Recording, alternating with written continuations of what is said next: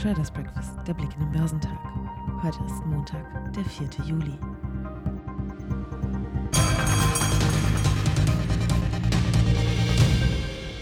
Einige Anleger könnten nun auf Besserung hoffen.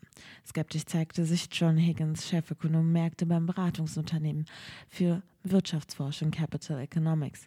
Er gehe nach der Dürrephase im ersten Halbjahr auch für die zweite Jahreshälfte nicht von einer positiven Kursentwicklung an der Wall Street und am US-Anleihmarkt aus. Denn die US-Notenbank Fed dürfte die Zinsen stärker anheben und anschließend länger auf diesem Niveau lassen als derzeit eingepreist. Angesichts der zunehmenden Rezessionsängste habe der Markt inzwischen zudem begonnen, die Auswirkungen auf die Gewinnaussichten der Unternehmen zu bewerten. Aktuelle Daten aus der weltgrößten Volkswirtschaft fielen mäßig aus. Heute findet in New York wegen des US-Unabhängigkeitstages Independence Day kein Börsenhandel statt. Die australischen Aktien stiegen um mehr als ein Prozent, während die Märkte in Hongkong und Südkorea am Montag vor den in dieser Woche anstehenden Entscheidungen der Zentralbanken Australiens und Malaysias schwächer tendierten.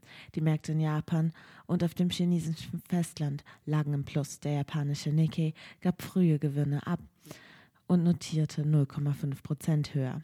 In China legte der Shanghai Composite um 0,1 Prozent und der Shenzhen Component um 0,9 Prozent zu. Die Aktien in Hongkong und Südkorea waren rückläufig. Der Hang Seng Index war am Freitag geschlossen und gab am Montag im frühen Handel bis zu 1,8 Prozent nach. Zuletzt lag er um 0,6 im Minus. Der südkoreanische Kospi hatte zunächst Schwierigkeiten, sich zu orientieren und lag zuletzt 0,9 Prozent im Minus.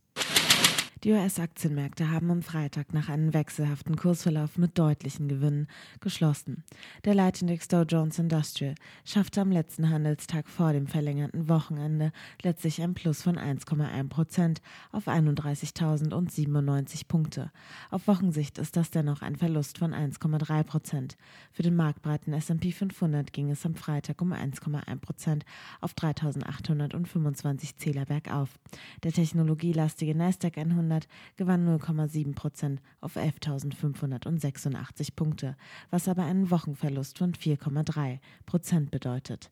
Die Stimmung sank in der Industrie im Juni deutlicher als erwartet auf ein Zweijahrestief wie der Einkaufsmanager-Index des Institute for Supply Management ISM belegt. Der Stimmungsindikator, der als Gradmesser für das gesamtwirtschaftliche Wachstum gilt, liegt aber immerhin weiter deutlich über der Wachstumsschwelle von 50 Punkten.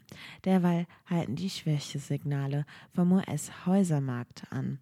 Die Bauausgaben im Mai gingen gegenüber dem Vormonat leicht zurück, während Analysten mit einem Anstieg gerechnet hatten. Eine schwächere Nachfrage bekommt inzwischen der Halbleiterhersteller Micron zu spüren. Der am Donnerstag nachbörslich veröffentlichte Umsatzausblick für das letzte Geschäftsquartal habe enttäuscht, hieß es von Börsianern. Die Aktie rutschte um fast 3% ab.